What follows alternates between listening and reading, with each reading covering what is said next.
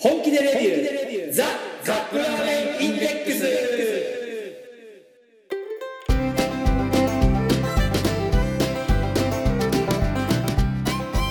今週もやってまいりました本気でレビューザカップラーメンインデックス。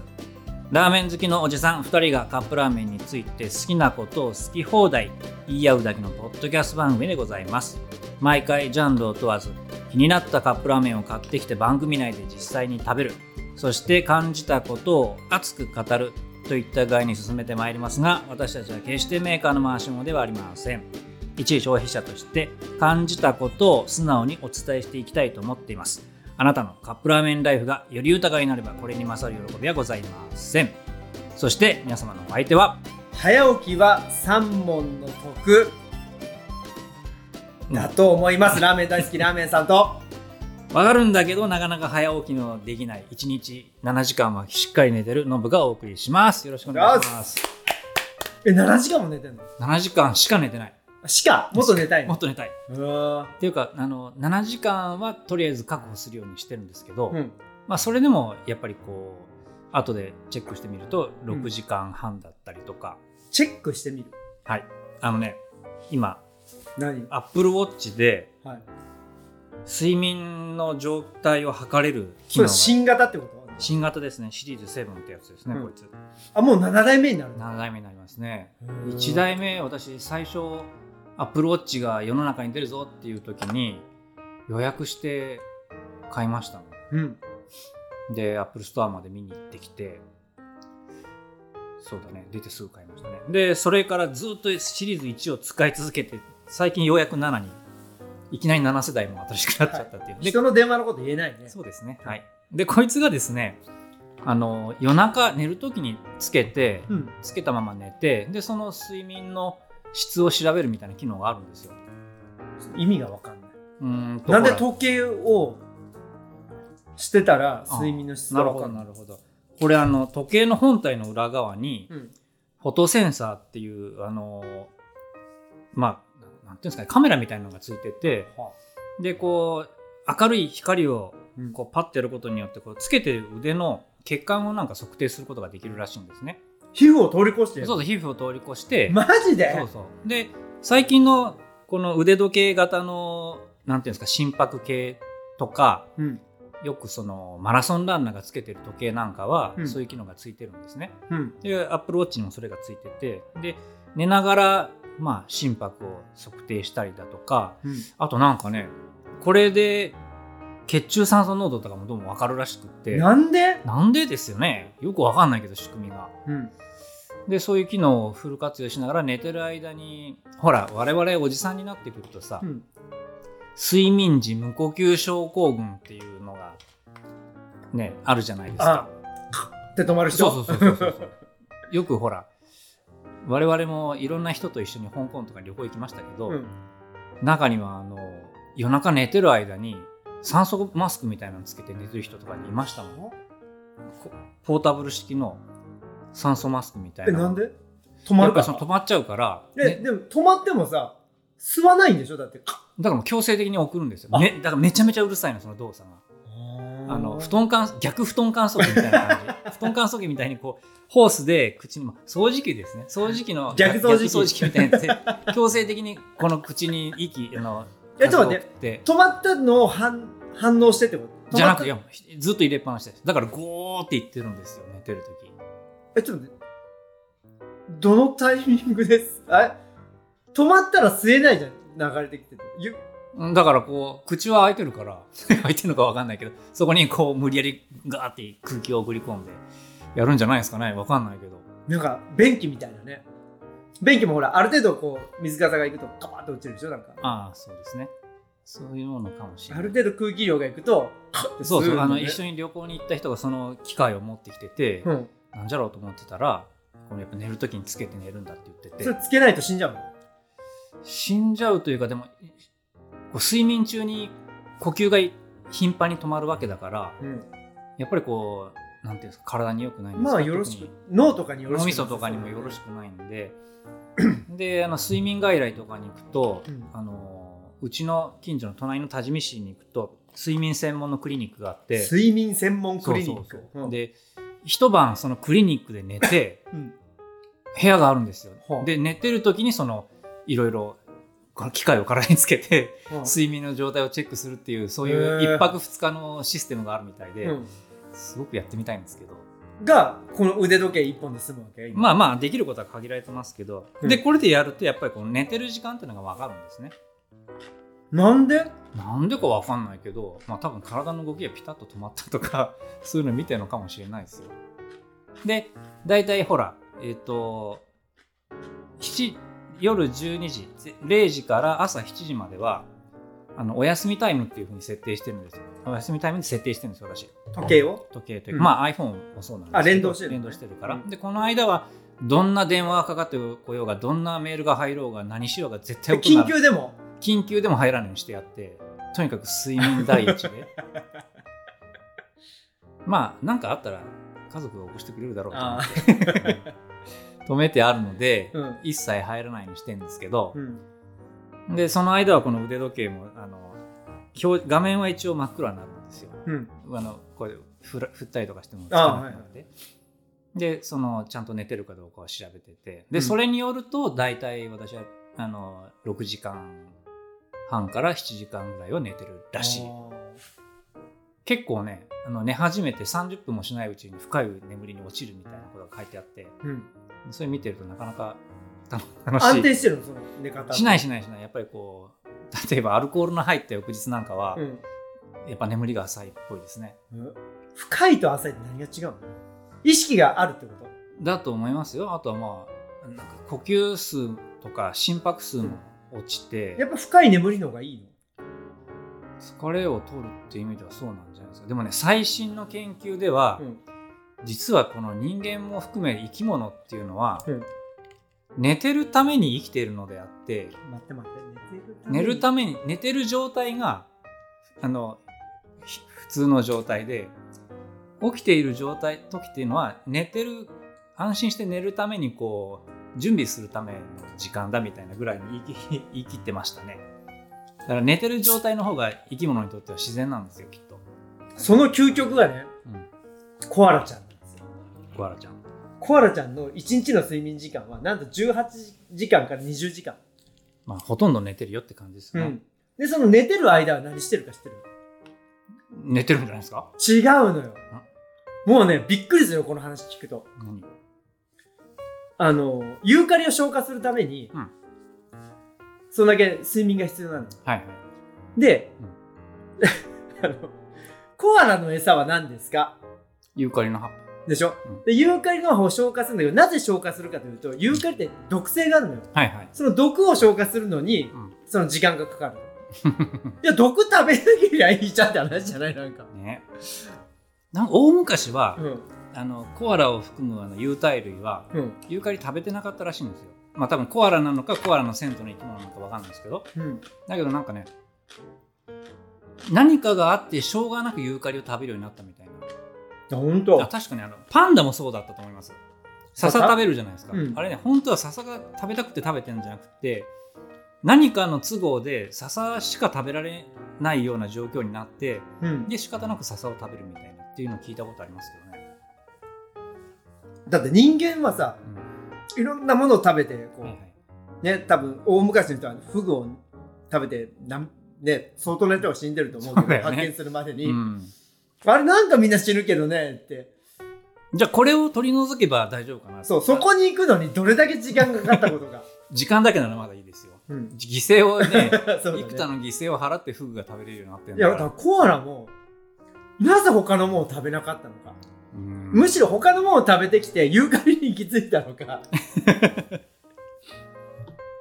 まあでもそのユーカリユーカリに特化しちゃった体のおかげでほら日本で初めてコアラがやってきた東山動物園。はい。あれそのユーカリの木をなんてこう育てるのに非常に苦労したらしいですね。そうですよ。あのコアラの餌代いくらかありますか？餌代がいくらかわかりますか？うん世代？大体人間のサラリーマンがほらワンコインランチとか言うじゃないですか、はい。500円ぐらいで、えーっとですね。年間。うん。コアラの年間。はい。食費。はいえー、3200万円です。あれですね。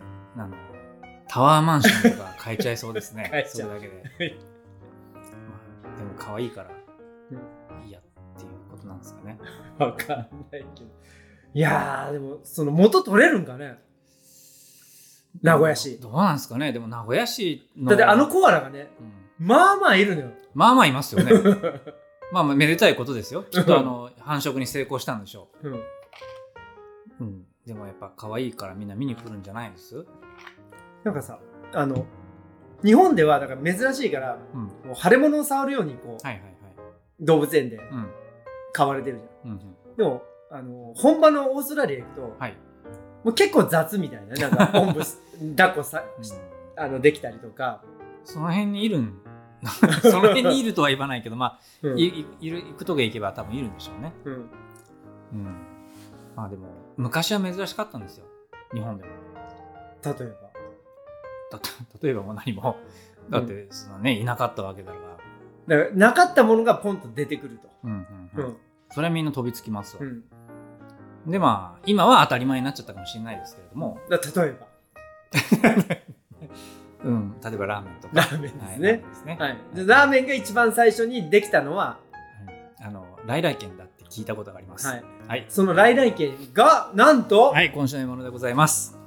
えー目の前目に、の前にあったのが、明星、えー、来来県来来県です。浅草名物って書いてありますけど、はい。えー、醤油ラーメン。明治43年創業って書いてありますね。1910年ですはいね。日本初のラーメンブームの店はい。だそうですと。これがカップヌードル、カップラーメンになって登場したわけですけど、これは一体どういうものなんですか？これはね、あのその今言った明治43年東京で創業した日本初の、えーラーメン屋さんがこの来来軒この来来軒っていうのはそもそもなんでできたかというと、はい。えっ、とね税関職員の経歴を持つ尾崎さんって人がいて、うんその人が横浜中華街の広東料理人を招いて、うん。浅草にラーメン屋さんを作ったそう。ですなぜラーメン屋さんを？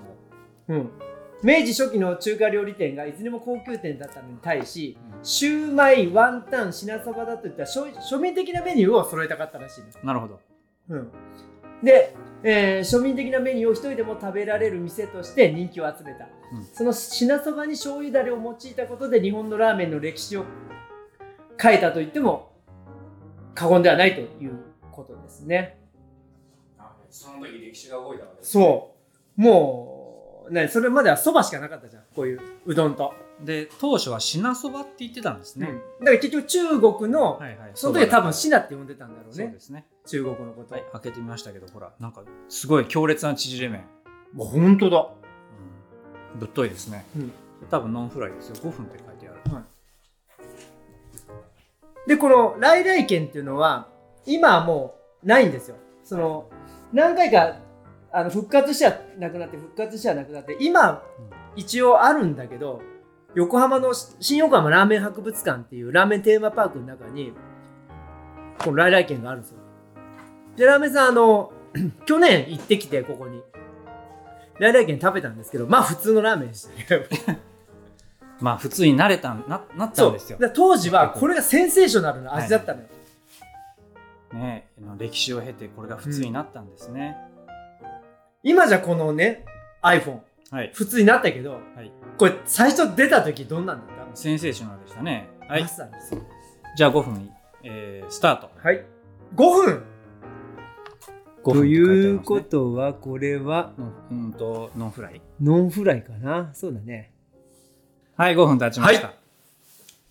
来々軒、来々、あ、なんかちょっと見た感じが変わってますね。変わってちゃいけないんだけどね普通のあの、でもなんか麺すごく太いですよ。はい、これね麺は、えー中心の弾力とみずみずしさのあるノンフライ麺中心の弾力をお楽しみください中心の弾力ですか？中心の弾力つやつやつやつやつやつやつやつやつやえーっと、いや、これ、どん兵衛かと言わんばかりの太さですね、これ。だ当時はだから製麺機はなかったのかなだからああ。手で全部切ったのかもしれないですね、でそんな細いのはできなかったかもしれないですねさあでは実食いってみたいと思いますはーい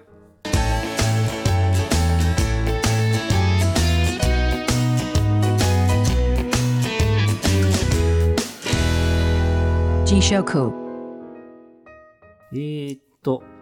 あ麺が麺がすすごく太いんですけど。うん。あなんかこの昔のラーメンっていう匂いがする、うん。なんだろう。こう若干こう薬品収納するはいはい。あのシナチクの匂いっていうんですかね、うん。あーなるほど。これはこれはあれだ。うん醤醤油ラーメンのもともとはこういう味だったんだなっていう感じはしますね。でこれね今ねその創業者の思いを受け継いだ子孫と、うん。新横浜ラーメン博物館そして品そば屋あの佐野ラーメンの鬼と言われたあの 今は亡き佐野ささん。うん、佐野実さんの会会社っていうかお店が3社で復活させた味わいらしい。あのいわゆるラーメンのこれ細い麺とかじゃなくって、うん。荒々しさを感じますね、うん。きっとあのねあのさっきさっきも言いましたけど昔は製麺機なんてなかったからうん。手で一本一本切ってたんじゃないですかね。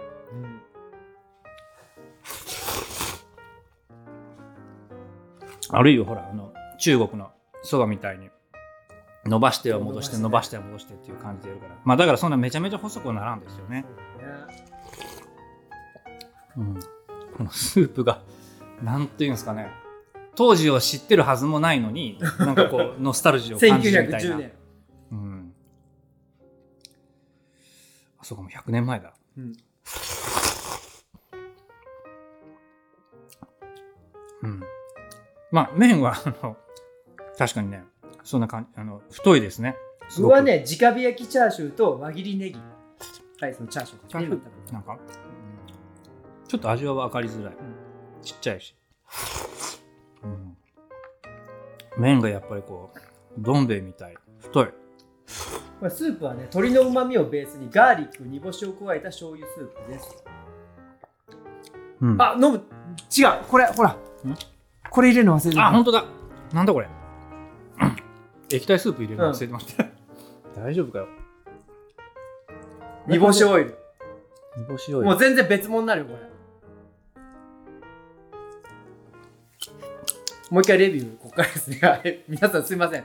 じゃあラメさんやってくださいこあラメさんもついちゃった？はい。あ、いいよ。ここからちょっと上だけもらいます。油と。はい、油入ります。煮干しっぽい味がするはい。しまったしまったしまっじゃあ、ラーメンさんいきますね。たはいじゃあってください香りがですね。ああわかる。うん昔の。昔のなんかほんと昔のラーメン屋さんの匂いがする。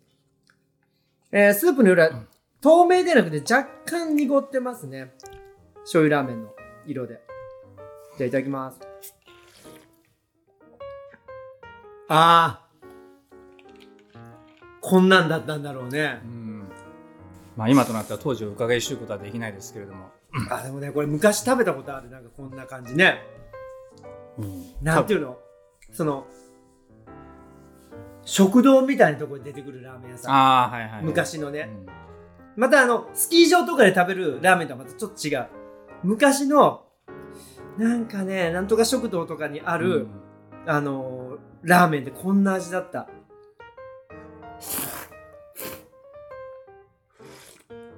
瓶ビールとか出てきそうなイメージですねうん。あ、意外と旨味が強いね、これ。煮干しオイル入れたスープを味わってますけど、どう煮干しが入った後と入ってない。あの煮干しの味が入ってよ より複雑味が増しましたねちなみにこれ、名古屋コーチンエキスが入ってます。贅沢じゃないですか、うん。だこんな贅沢じゃなかったと思うけど、多分。うん1910年当時は多分昔の美味しかったっていうだってね1日に、うんなんだろう3000倍とか出たのこれ。ブームの時にその1900年初頭のはい。浅草でこのできたこうん。の来来軒ブームの時は1日3000倍よ。そんなスープが間に合うんですかね。ね。だからそんな濃いスープは出してないと思うのよ、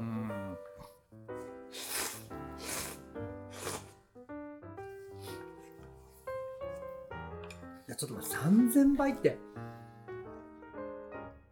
あの丸星ラーメンセンター何倍って言ってましたっけ？1000最な高1500とかそんなん確かだってあそこ24時間やっててでしょ、うん。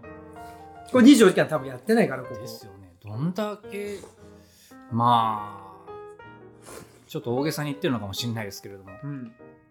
まあそれでも大人気だったんでしょうねきっと。うん。あこれねうまみもあってキレもあって普通になんかラーメンのど真ん中行ってる感じがしない？なんか。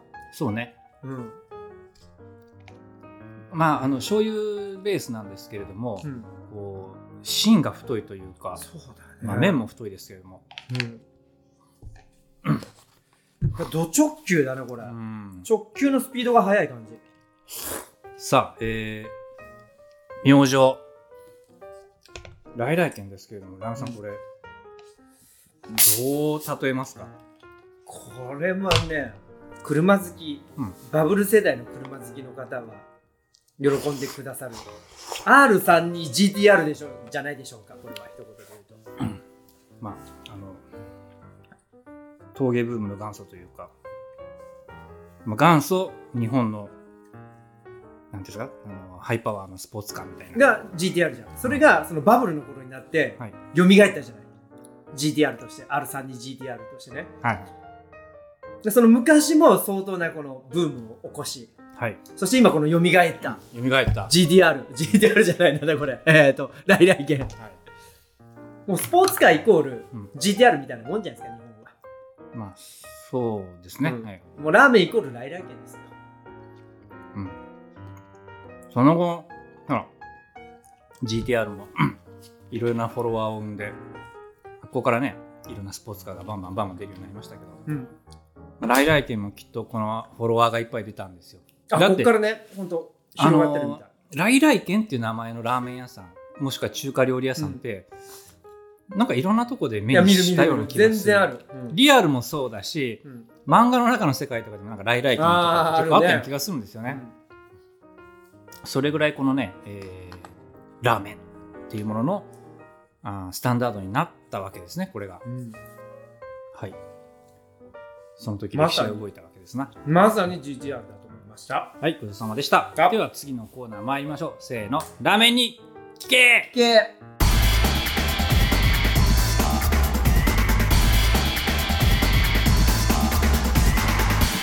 Ramen Nikki K. 来来軒はのその来来軒が最初にこう大ヒットをした後の話ってラーメンさんなんかご存知です？例えばそのどういうお店がまた出てきただとかストーリー的に。その後に多分戦争とかさそういうのが入っちゃってあよくわかんないんだけどね。とにかくこの日本で一番古いラーメン屋さんでこのラーメンの歴史をやるとねあはい。あのこの来来軒が出てくるわけですね、でちなみに日本で一番最初にラーメンを食べた人は伊藤博文でしたっけ？水戸黄門でございます。ああそうかそうかそうだったね。あであのー今の茨城県水戸市に行くとなんかラーメンのなんとかってあるんじゃなかったでしたっけ？なんで水戸光圀公はラーメンをでもグルメ好きだったね。なんか新しいもの好きだったんじゃないかな。うん。そあそれでねその前にラーメンじゃないんだけどはい。この歴史を調べると1910年が来来県だったでしょ、はい。浅草の。その前になんと長崎1899年、はいもうほぼ同時期だけどちょっと前だねそっちの方がはい。長崎で四街道で有名なちゃんぽん屋さんがあるんだけど、うん。今もある、ん。そこがなんと長崎ちゃんぽん考案してる。すでに。ラーメンよりも先だったんですね。まああっちではほら中華料理がうん。ねあのーチャイナタウンがあるわけだから、はいはい。そこであのーまかないでうん。作ってたのがこの長崎ちゃんぽん。へえでまかないで作っててでこのが、ね、若い人たちのお腹いっぱいになってほしいと思いで作ったのがちゃんぽんで、ただこれがラーメンっていうくくりじゃなかったねちゃんぽん、は。いそのラーメンとしたらやっぱりこのえー、来来県うん。1910年のね。うん。人に歴史あり麺に歴史ありですね本当に。ね。そっからだと 北方ラーメンができたのが1925年だね、結構残ってるんですね記録が。うん、で九州初のラーメン屋さんが1937年だね、うんうん、でこっから暗黒の戦争が始まってうん、はい。えーちょっとラーメンのあれは止まるんだけど戦争が終わって、はい。各地ほら九州とか九州じゃない中国とか行くでしょ、はい。あっちでラーメンを覚えてああで持って帰ってきて。持って帰ってくるんだけどまあ料理人さんとか戻ってくるじゃん。うん。でも配線、うん。食がない、はい。俺に何ができる、うん。あラーメンが作れる。っていうことで屋台のラーメンでわー。っと全国に一気に広がったっていうのがラーメンかな、なるほどね、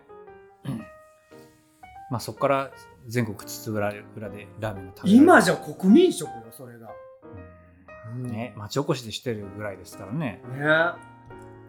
いや偉大ですね。ラは。いじゃあこれからもねあの美味しいラーメン期待したいですね。はい。はい。じゃあエンディングいきましょう。エンディング。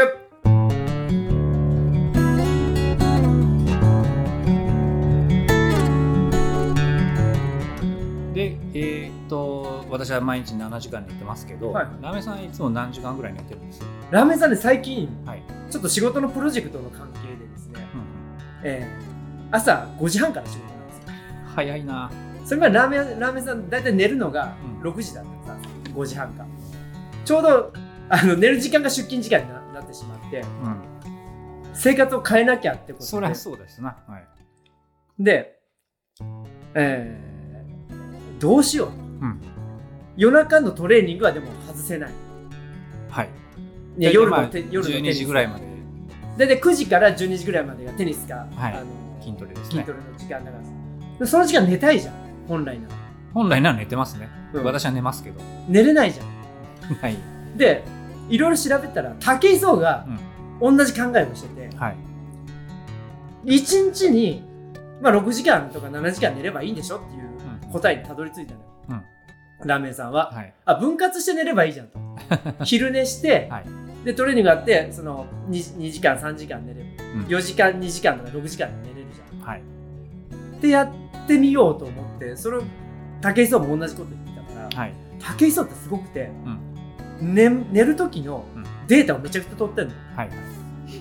自分の体調とかその時に着るもの綿なのか、はい。ポリなのかとかうん。その時の気温湿度をちゃんとあの記憶しといてでパフォーマンスがいい時の、ね、寝るのはどういう寝方だったのか。全部記録していてそうそうそう再現させるわけですね、まあ、そんな武井壮が分割でいいよって言うんだからはい。多分いいだろうなと思って分割してるんだけどはい。